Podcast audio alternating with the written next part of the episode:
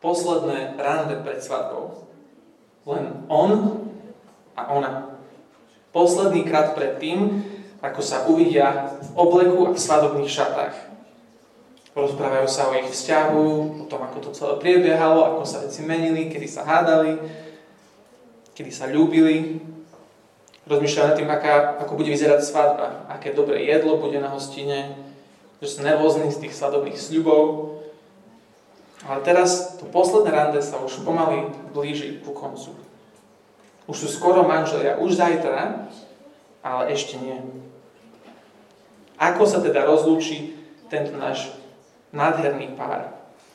Práve o tom dnes budeme hovoriť. Čo robí Boh na konci svojho vášnivého stretnutia, bohoslúžie so svojou církvou? Našu sériu o liturgii bohoslúžieb sme nazvali milenecký dialog, lebo si myslíme, že ak sú naše biblické výpočty správne, tak bohoslužby sú skutočne miestom, kde sa Boh lásky stretáva so svojou nevestou církvou. On nás volá a my prichádzame. On sa s láskou otáča k nám, my sa od hriechov otáčame k nemu. My mu spievame, on s radosťou počúva, on káže svoje slovo nám, my pokorne počúvame a podriadujeme sa on sa nám dáva sám v chlebe a víne, v ženichovej hostine. Liturgia bohoslúžieb existuje, aby ňou Boh tvaroval naše spoločné poznanie a spoločné potešenie z jeho lásky. Keď sám Kristus ženich nám chce dať pôžitok z Neho, tým jeho spôsobom, ako to on nastavil, môže mu nevesta povedať, si to nechaj, keď nám Ježiš povie, ako to robiť, ako ho ľúbiť, nechceme to robiť s nadšením a s láskou. Chceme, chceme viac Krista, chceme ho viac milovať, viac jeho slavy, viac radosti z neho. Preto existuje liturgia bohoslúžieb. Aby Boh ňou tvároval naše spoločné poznanie potešenie z neho. Dvaja zamilovaní ženich a nevesta. Teraz sa to rande zvyčajne končí a keď sa nejaké normálne rande končí, tak ľudia si možno dajú pusu, alebo sa objímu a potom idú opačnými smermi. Ale Boh robí niečo iné. Niečo špeciálne. Na konci vášnivého stretnutia so svojou církvou on záverečným požehnaním nás vysiela. Požehnaním nás vysiela. Niektorí z nás možno veria tomu, že keď sa církev stretne, tak by to malo byť také živé, akčné, emotívne. A ak to tak nie je, tak uh, asi tu nie je duch svetý, alebo asi tu nie je prítomný, alebo niečo také. Veríme, že štruktúra bohoslúžieb možno, že až priam vyciciava radosť z Krista. Pravda je taká, že aj to je štruktúra, ako rozmýšľať. Nechávať sa ovplyvňovať emóciami, je tiež typ štruktúry. Takéto štruktúry sú štruktúry na tenkom ľade. Sú postavené na ľudských emóciách, na našich a na ľudských preferenciách. Preto robíme aj túto sériu celú o liturgii, lebo veríme, že Boh hovorí v Biblii, ako chce byť oslavovaný, ako chce byť uctievaný. Keď otvoríme Bibliu a vidíme, kde a ako sa Boh stretáva so svojím ľudom, vždy to je On, kto určuje podmienky. Boh sa s Adamom a s Evou nestretáva len niekde, stretáva sa s nimi vo svojej záhrade. S Mojžišom sa nestretáva tak, ako on chce, tvárou v tvár. Stretáva sa s ním v jeho slove na hore. Tak, ako on chce. My ho neustívame tak, ako Áronovi synovia ho chceli uctievať. Že oni prinášali obety také, ako oni chceli. Potom kvôli tomu pohoreli. On určite a určuje pravidla svojho ustievania. Ježiš sa nestretáva s učeníkmi tak, ako chcú oni. Ako mocný kráľ. Prichádza k nim ako trpiaci služobník. Keďže Boh povedal, ako chce byť uctievaný, chceme to takto robiť aj my. Že Ženichomu slovu chceme byť podrobení vo všetkom. Aj v tom, ako vyzerajú naše bohoslužby. Liturgia bohoslužby existuje, aby Boh tvaroval naše spoločné poznanie a spoločné užívanie si jeho lásky. Milenec Boh nás volá do hĺbšieho, intimnejšieho vzťahu s ním. A je, to, je tomu tak aj pri volaní, pri odpustení hriechov, aj pri Večeri pánovej, aj dnes pri požehnávaní. Aby sme pochopili, kto, ako a prečo požehnáva, nebo potrebujeme vedieť, čo je to požehnanie. To slovo často počúvame, používame, možno, ale čo to je? Najjednoduchšie to uvidíme, keď sa pozrieme teraz na Boží príbeh z tej väčšej, vtáčej perspektívy. V biblickom príbehu po prvýkrát počujeme o požehnaní hneď na prvej strane. Boh požehnáva Adama a Evu. Spomajú vládnuť a naplniť zem, aby bola zaliatá Božou slávou, Božou priazňou. O niekoľko kapitol neskôr sa Boh stretáva s Abrahamom a Boh mu slúbuje, že z Abrahama urobí veľký národ. Abraham má Božiu priazeň a skrze neho Boh požehna všetky ostatné národy. Boh upína svoju lásku na Abraháma. A to isté robí potom aj s Abrahamovým synom. Jeho priazeň upína na Izáka. Izákovi sa potom narodia dvaja synovia, Ezau a Jakub.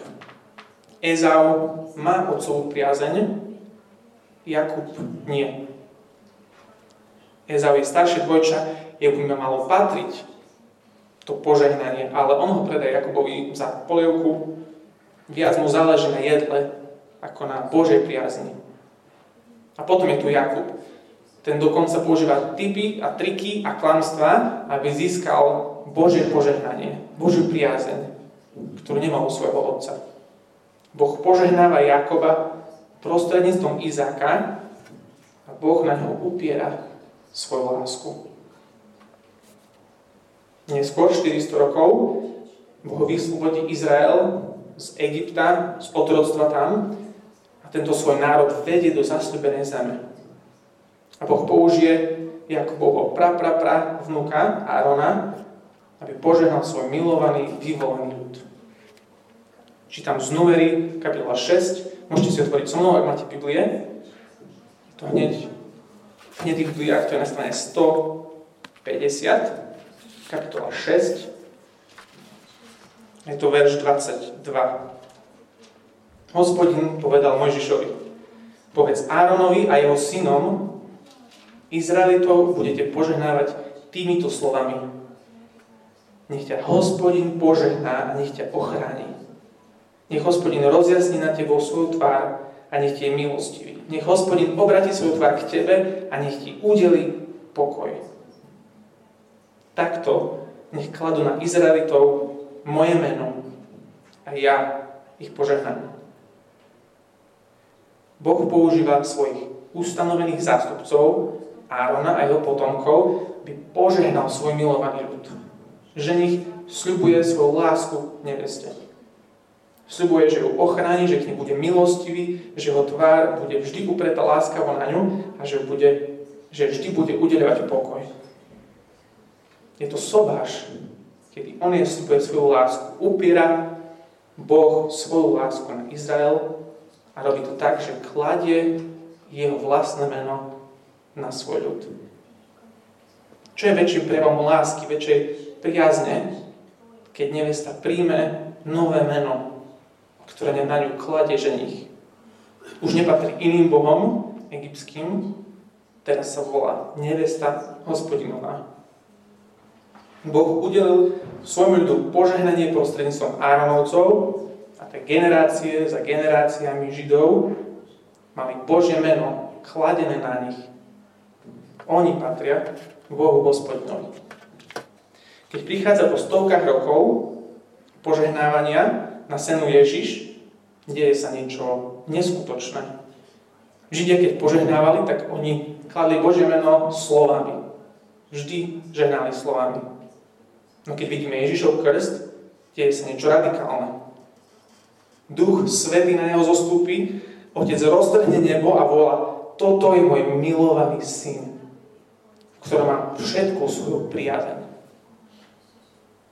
Kristus je Božia priazeň v tele.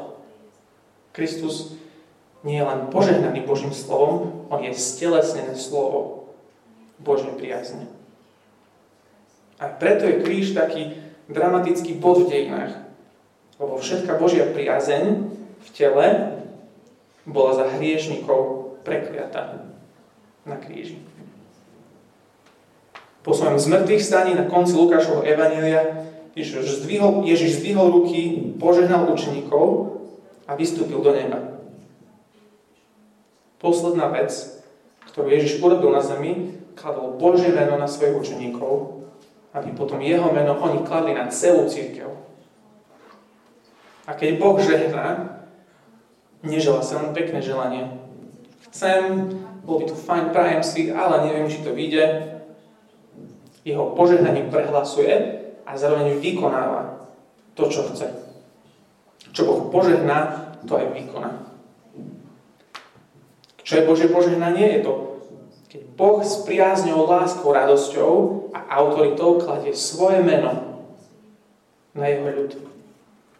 S týmto v hlave, s takýmito okuliarmi, čo je Božie požehnanie, teraz ideme pozrieť na náš dnešný text. Môžete si prosím so mnou otvoriť Biblie v liste Hebrejom. To je nový zmluve. Strana 240. Kapitola, čiže list Hebrejom, kapitola 13, verš 20 až 21. Čítam. Hebrejom 13, 20, 21. A Boh pokoja, ktorý skrze krv väčšnej zmluvy vyviedol spomedzi mŕtvych veľkého pastiera oviec, našho pána Ježiša. Nech vás zdokonali v každom dobre, aby ste plnili jeho voľu. A nech nás koná, čo sa jemu páči, skrze Ježiša Krista. Jemu nech je sláva na veky vekov. Amen. List Hebrejom bol napísaný kresťanom, ktorí niekedy dávnejšie hlboko, úprimne, vášnivo milovali Ježiša a jeho evanilium. Ich viera v Krista a láska jeden pre druhého bola zjavná a silná. Ale to bolo predtým pol roka, rok, alebo možno dekáda. Ich viera v Krista ochladla a ich láska k cirkvi sa pomaly, ale isto, isto rozplývala. Autor listu začína pochybovať, či v tom zbore ešte sú veriaci ľudia. Tým, čo chce, tým, čo ochladli, ich chce rozvášniť láskou, krásou, slávou Ježiša Krista v tom liste. A tých, čo sú veriaci, tak chce povzbudiť, aby povzbudzovali ostatných. Napísal im kopu toho, kto je Ježiš, čo urobil pre nich, čo to pre nich znamená a ako tomu majú prispôsobiť svoj život lebo záleží autorovi na tom, aby tento zbor, táto nevesta neodpadla od viery. Ale práve naopak, aby milovala opäť svojho ženicha na všetko. Keď sa tento list blíži ku koncu, kapitola 13, písateľ im chce odovzdať Božie požehnanie. Keď na nich ide klásť svoje meno. A hovorím tri veci, ktoré potrebujú vedieť. Kto na nich kladie svoje meno? Ako na nich kladie svoje meno? A prečo na nich kladie svoje meno? Kto, ako a prečo? Ten prvý bod, kto, znie tak veľmi očividne, teď predsa Boh nie, o ňom tu hovoríš celý čas. Áno, ale pozrieme sa spolu ešte raz na verš 20. Aký je to Boh? Je to Boh pokoja, ktorý skrz krv väčšnej zmluvy vyviedol spomedzi mŕtvych veľkého pastiera oviec, nášho pána Ježiša. V čom chce autor listu utvrdiť, uistiť Hebrejov? Čo chce Boh upnúť do srdc svojho ľudu? Že On je Boh pokoja. A ako to vieme? Lebo máme Ježiša Krista. Starozákonnú krvu zvierat tej starej dočasnej zmluvy vymenil za inú, lepšiu krv. Namiesto krvi baránkov a capov a holubov máme obetu krvi Božieho baránka. Dočasná zmluva sa pominula, pretože Boh ustanovil novú, väčšinu zmluvu so svojou církvou. Nevestinné hriechy si vyžadovali obetu a trest a že nich dal svoju krv za našu a vzal náš trest na seba. A urobil tak raz. A absolútne, totálne navždy. Tá jedna čistá, dokonalá obeď od svetého, čistého, dokonalého veľkňaza je a vždy bude dosť za naše hriechy. Toto urobil Otec, keď poslal svojho syna Ježiša, aby nás zmieril s ním a priviedol nás k sebe. Ježišovi krvi väčšnej zmluvy, ako si pripomíname aj vo Večeri Pánovej, sa stretávame s Bohom pokoja. Ale to ešte nie je všetko, ako hovorí v telke nielen, že vidíme, že Boh je Bohom pokoja v Ježišovej smrti, ale v Ježišovom vzkriesení a na nebo vstúpení to vidíme tiež. Ježiš sa stará. Príbeh Ježiša neskončil ukrižovaním. Ten jeho príbeh stále plinie.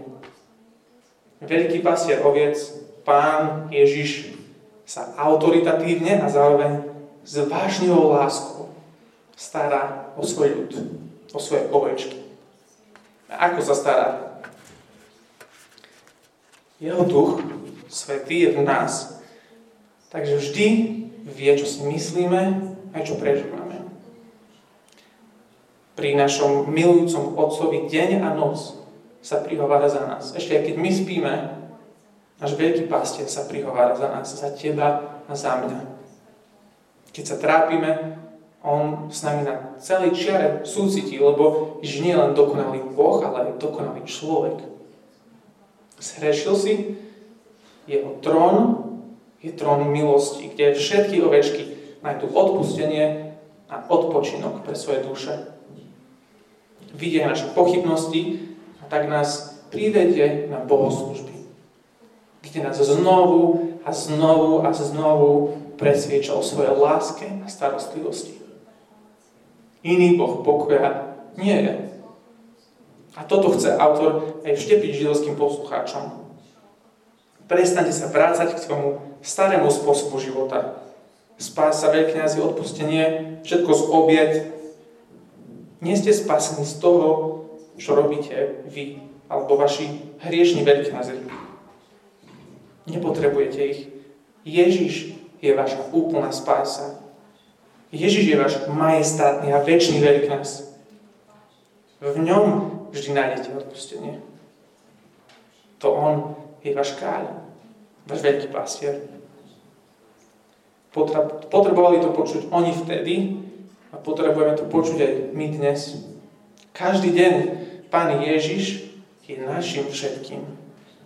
Našim začiatkom aj našim koncom. Našou obeťou aj našim veľkňazom, našou krvou väčšnej zmluvy, aj našim veľkým pastierom. Takýto Boh, Otec, Boh pokoja, kladie Jeho meno na nás. Kto? A teraz po druhé, ako na nás kladie svoje meno. Vo verši 21, veľmi krátka časť vety, tri slova, skrze Ježiša Krista. Vieme, kto kladie meno na nás, ale aké je to meno? Ježiš Kristus. Sme Jeho ľudom, absolútne so všetkým, kto sme, čo sme, čo máme. Jemu patríme. Sme Jeho a v ňom. Preto každé Božie požehnanie, ktoré na konci bohoslúžieb dostávame, vždy keď sa skazateľov na nás Boh kladie svoje meno, tak robí tak skrze Ježiša Krista. Ešte pamätáte sa na Ezea a Jakuba? Jakub túžil po priazni od Boha. A na to, aby to dosiahol, využil svojho brata a oklamal svojho otca. My sme poženaní presne opačným spôsobom.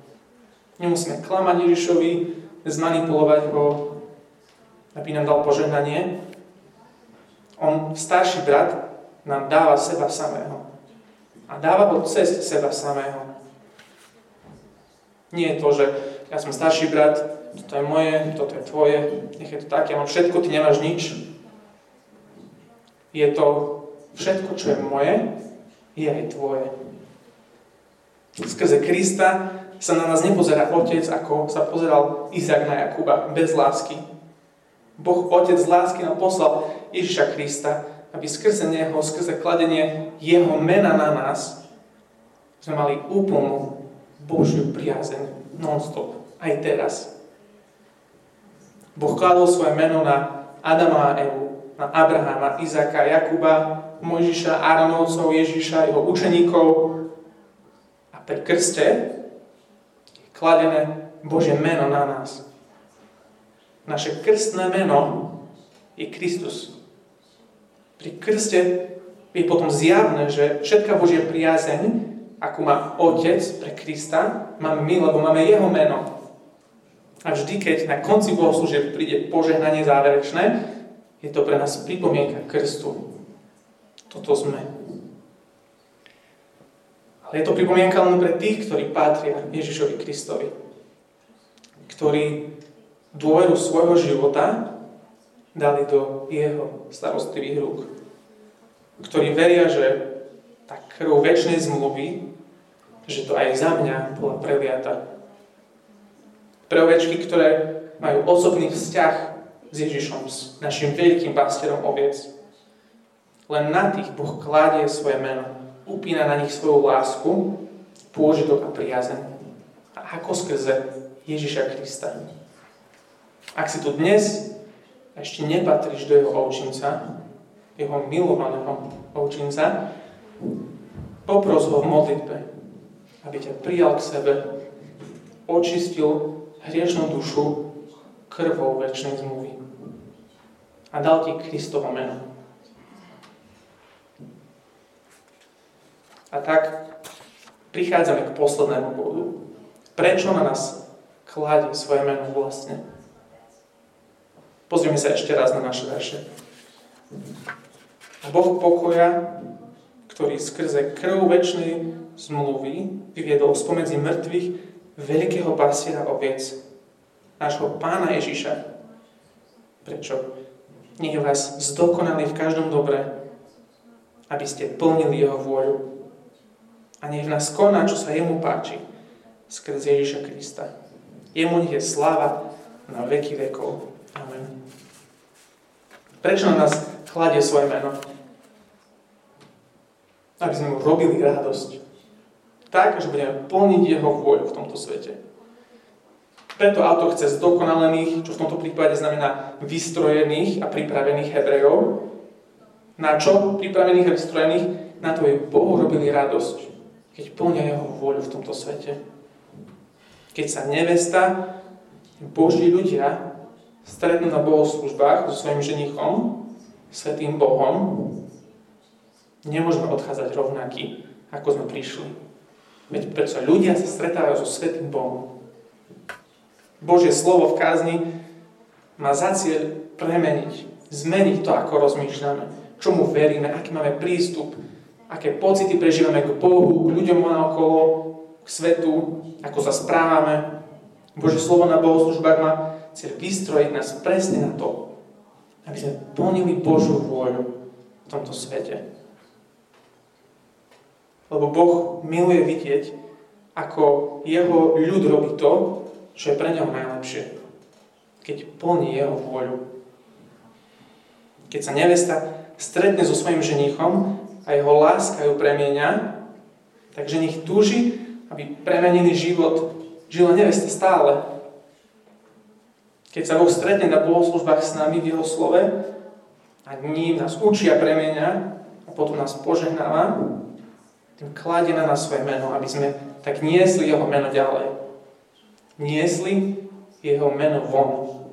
Do školy, na úrady, k susedom, priateľom, do Lidlu, Teska, električky, vlastnej obývačky možno, pre tých, ktorí ešte nepoznajú a že, že môžu mať krstné meno Kristus.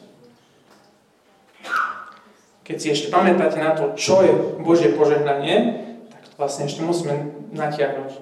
Je to Boh s priazňou a radosťou a láskou a autoritou kladie jeho sveté meno na svoj ľud, aby niesli jeho meno všetkým naokolo. Boh nás, na nás radostne kladie Kristovo meno a s radosťou nás vysiela. Aby naše činžiaky, naše sídliska, celá Bratislava, celé Slovensko, celý svet, aby poznali Jeho sveté meno. Keď sme spolu na bohoslužbách, spolu zažívame trailer toho, ako, aká slávna bude hostina. Aká slávna hostina nás čaká s Kristom. A keď nás Boh vysiela a dáva na nás Ježišovo meno, tak my sme potom celý týždeň chodiacim trailerom na Ježiša. A keď nás Boh pokoja takto požehnáva, vieme, že to nie je len pekné želanie. Chcel by som, uvidíme, čo Boh požehná, to aj vykoná. No, na koho Boh dá v jeho pôžitku svoje meno, toho on určite oslaví. Ako sa teda rozlučí tento náš milenecký pár? Ako sa skončí milenecký dialog? Ženich požehnáva nevestu. Kladie na ňu jeho preslavné meno a ona jeho preslavným menom ide presvetiť celý svet. Modlím sa. Oče náš, ďakujeme Ti, že nám nepripomína, že máme Tvoje meno len raz pri krste, ale vždy, keď sa církev stretne, pripomínaš nám, že my sme Tvoji. Ty znova a znova nám pripomínaš, že aké je naše krstné meno. Prosíme ťa, aby Tvoje požehnanie, ktoré príjmame každý týždeň, aby nás zmenilo a tvarovalo na ľudí, ktorí radostne nesú Tvoje meno všade tam, kde sú. O to ťa prosíme pokorne, s ďakou a s láskou. Amen.